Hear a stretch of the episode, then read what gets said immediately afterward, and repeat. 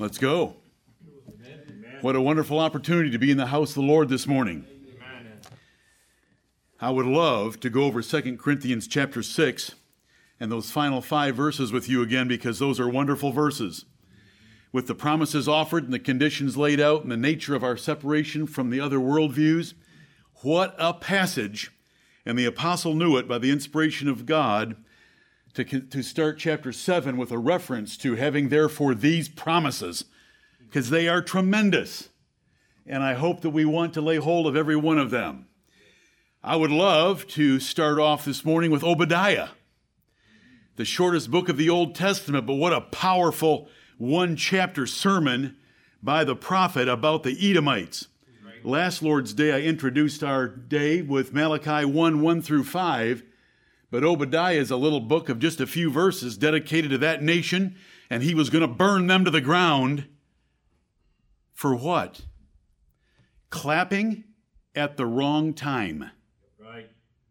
Clapping at the wrong time because they clapped when God sent Nebuchadnezzar to take the Jews out of Jerusalem.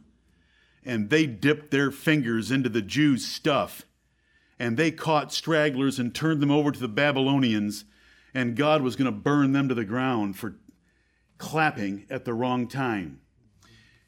The world's clapping against us this morning, and with a great smile in my heart and a smile on my face to some degree, I rejoice that He's going to burn them to the ground and burn them for eternity because of their worldview set against Him. And we want to study today the worldview for us, which is the only, the one and only right worldview that the Bible teaches us. Turn to 1 Samuel chapter 17. 1 Samuel chapter 17. I was communicating with a good brother out of state that was somewhat troubled yesterday by the separation occurring between him and his extended family because of the truth. And I gave him this text, and he wrote back and he said, It was a clap of thunder straight from heaven, went straight to his heart, and he was ready for anything that uh, might come in the future. 1 Samuel chapter 17 is David and Goliath. You know that David was sent by his father to take some goodies to his brothers who were in the army. And so I'll start at verse 20 of this chapter. And David rose up early in the morning and left the sheep with a keeper and took and went as Jesse had commanded him. And he came to the trench as the host was going forth to the fight and shouted for the battle. For Israel and the Philistines had put the battle in array, army against army. And David left his carriage in the hand of the keeper of the carriage and ran into the army and came and saluted his brethren. And as he talked with them, behold, there came up the champion, the Philistine of Gath, Goliath by name, out of the armies of the Philistines and spake according to the same words. And David heard them, words that have already been recounted in this context before verse 20. Verse 24 And all the men of Israel, when they saw the man, fled from him and were sore afraid.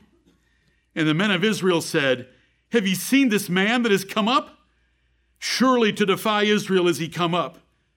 And it shall be that the man who killeth him, the king will enrich him with great riches and will give him his daughter and make his father's house free in Israel.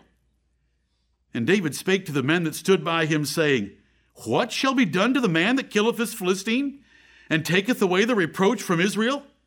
For who is this uncircumcised Philistine that he should defy the armies of the living God? Right. The people answered him after this manner, saying, So shall it be done to the man that killeth him.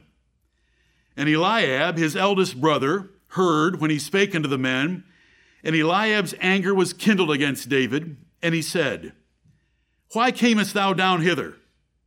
And with whom hast thou left those few sheep in the wilderness? I know thy pride and the naughtiness of thine heart, for thou art come down that thou mightest see the battle. And David said, What have I now done? Is there not a cause? Yes, there's a cause. And we have assembled together today because there is a cause. And we want to encourage each other in that cause. Two worldviews are in violent conflict here the church of God against the nation of the Philistines. There is indeed a cause to live for, and it's the worldview God has given us in His Word. Our cause is not freedom. Braveheart and the use of the word freedom is hilarious and stupid and vanity.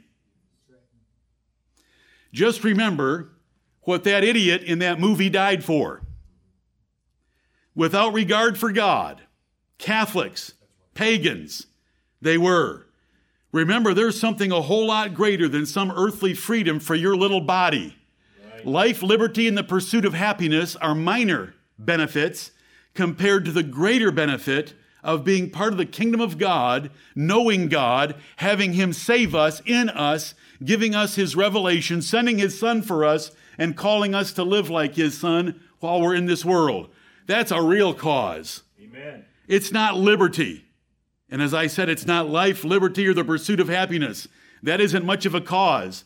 If a pagan makes that his cause, good for him. But a Christian shouldn't waste his time on such causes. The Apostle Paul never wasted one second of his time on such a cause. He would use the authorities for his protection from time to time, but that was not his cause. He only used them so that he could pursue his real cause, which was the kingdom of heaven. Happiness is not a cause that you want to be happy. So does your puppy. Give it a bowl of milk. Maybe someone will give you a bowl of milk. Happiness is pleasure is not our cause. Our cause is the kingdom of God and his worldview in the world. It's the kingdom of God, it's the glory of God, it's the worship of God, it's the glory of his son, it's living for his son, it's defending the truth of the precious gospel given to us. Now, there's four kinds of people, and we get to find them right here. Four. There's four categories of people. Let me make it as simple as I can. Number one, there are blasphemous, worldly pagans, represented in this place by Goliath. Blasphemous, worldly pagans, represented here by Goliath. That's one category of person, and they are the majority in the world by far. Then there are zealous heroes, and they are a severe minority. There's only a few of them. A zealous hero represented by David. Is there not a cause? He alone had a unique reaction and response to Goliath. No one else had it. If they had it in their hearts, it is utterly worthless. Do something about it. So there's one category, blasphemous pagans. Then there's zealous heroes, David. The third category are terrified do nothings. Terrified do nothing people because it tells us about them in verse 24. And all the men of Israel, when they saw the man, fled from him and were sore afraid. Terrified, do nothings. Well, I'm afraid to get up in front of the church. I'm afraid to get involved. I'm afraid to take a stand at home. I might lose a child. I'm afraid to take a stand at home. I might lose a wife. I'm just afraid. I'm afraid to talk to someone about the Lord. They might turn me down. I might be casting pearls before swine. That's just a bunch of fear. You're a terrified do nothing. Remember, the majority are the pagan blasphemers. There's only a few zealous Davids that are heroes, and there's a whole lot of terrified do nothings. Then, You know, we can, you can think about our church, you can think about your family, you can think about everyone you know. What category? Everyone in here can easily be dropped into one of these four categories. Very easily. I could answer for every single one of you inside of two seconds because it's all evident by your lives. The fourth category is Eliab arrogant, envious, do nothings. Also, they're terrified, but their arrogance and their envy comes out loud and clear when they criticize the one hero that they should have been thankful for. Right. Because of the envy of men. They can't stand heroes because they aren't. And so they're arrogant, envious, do nothings. And when you look at this passage, there's the whole army of the Philistines representing our world. There's one David out of the whole nation, and it wasn't even Jonathan. It was David, and it wasn't Saul, and it wasn't Eliab. Age means nothing. Age is a ridiculous excuse for somebody that wants respect when they don't deserve it. Eliab being the oldest brother, David being the youngest brother is irrelevant. You know what I preach about age, but right now it doesn't apply at all in a situation like this. David was the youngest, but he was the bravest and he loved the Lord the most. Right. It doesn't matter if there was a single man in that army that loved the Lord in his heart, it wasn't love that measured up and meant anything to God. The only one that had a heart that God appreciated was David, and he did something about it. Then there's all the terrified little people who never amount to anything in their lives because they're so afraid. Then there's the arrogant, scornful, envious types that criticize anyone that is like David. What are you here for? You little guy, you should be home babysitting those little few sheep that we left with you. You have a naughty heart. He should have pulled his sword and chopped his brother's head off. A naughty heart. David, David had the only good heart on the whole battlefield, and the Lord loved him for it. And Jesus, your Savior, is called the Son of David for events like this. Today, as we have worldviews in conflict in our world, there's going to be a choice. Now, because you're here, you're saying by warming the foam rubber under you that you want to hold to God's worldview. Right. Which means, okay, we'll give you the benefit of the doubt. So you're not Philistines. So we're down to three options for you.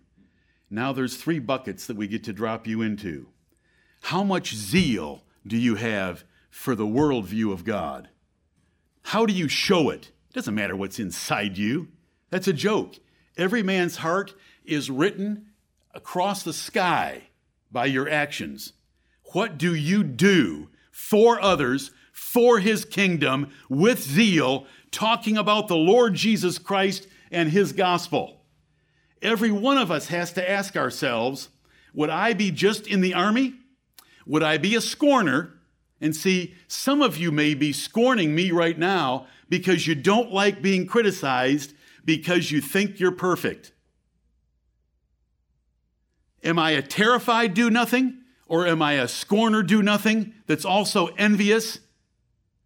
Or am I a hero for the Lord Jesus Christ? Right. Is it wrong of me, your pastor, and is it wrong of a, some of you to want a church full of Davids? Is that unreasonable for us to expect nope. that we could have different proportions than Israel? I don't want to have proportions anything like Israel. They were the worst church in the history of the world. Can't we have a few more Davids and kind of change the percentages and composition of our church a little bit from the church of Israel? Amen. Which are you? A Philistine in love with this world? and no regard for the God of the Bible, a terrified do nothing, an envious, scornful, arrogant do nothing, or a David? Is there not a cause? Amen. One man from out of state, and I'll tell you who it is in the second service. One man from out of state said, That text right there, verse 29, was a clap of thunder from heaven straight to his heart. Would there be some more claps of thunder straight from heaven to the hearts of the men, women, and children sitting here in this assembly today? Right. And to me as well. I thank you, young Adam, for reminding us of Philippians chapter 3 that anything accomplished in the past is irrelevant. Forgetting those things which are behind and pressing forward to finish our races and go out in a blaze of glory for him who deserves all the glory we can give him. Right. Heavenly Father, if you'll glorify us, we'll glorify you with the glory you give us. Is there not a cause? Yes, there's a cause, and we want to learn more about it today. Right. Amen. There's my soft, gentle, and effeminate introduction to today's services. When you read Obadiah and the hammer of God, the sigh, the sigh of God, the sickle of God, the sword of God is in his hand, and he wipes out entire nations for clapping at his church. Oh, I want to be like David and not any one of those other three categories. Saul and Jonathan died together in battle because they both deserved to die together in battle. Thank you, Lord, for David's, but thank you, Lord, most of all, for the son of David. He had a cause and he lived it out every day of his life. Right. Let us pray. Holy Father, I am sorry there are not more like David. Forgive me when I have not been like David. Help me by thy Spirit and by thy word to be more like David. Let everyone in this assembly, everyone that may hear this later, remember there are four kinds of men. There are pagan worldly blasphemers, and they are the great majority 98% of the earth. Then there are those that call themselves Christians and are terrified, do nothing people. Then there are those scornful, envious, arrogant, do nothing people that call themselves Christians. And there are a few, a very few people that do know their God and do exploits. And we thank thee for them. Amen. Heavenly Father, I thank thee for thy precious word. It has spoken to me, it has spoken to another last evening, and I pray that it will speak to others right now. Heavenly Father, there is no preparation, there is no presentation, there is no eloquence nor personality that can change the hearts of men. If the hearts of men are changed by a man, they will change back before the sun sets. We want change that lasts, and we want change that works, and we want powerful change. By your mighty Spirit, have mercy upon us. Heavenly Father, pour forth the power of Pentecost and resurrect our dead lives, our dead souls, and cause us to live. Say, live to this church. And Heavenly Father, strengthen us with might in our inner man, that we might know the love of Christ, which exceeds knowledge, that we might see it in all of its breadth, length, depth, and height, and that we might know it, and that we might be filled with all the fullness of God, like David was, for his dispensation.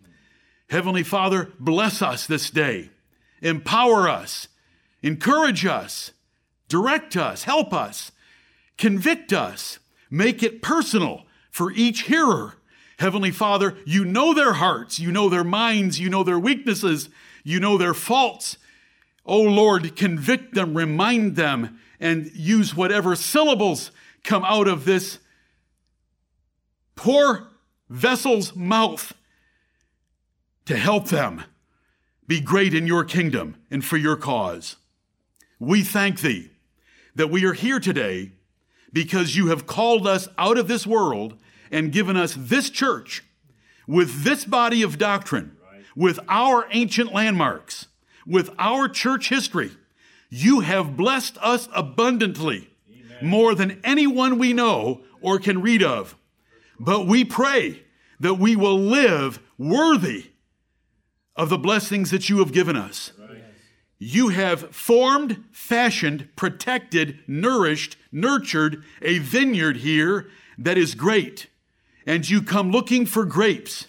And we pray that there will not be any terrified, do nothing grapes, that there will be no scornful, arrogant, envious grapes, but that there will be sweet grapes that cause you delight, like David caused you delight.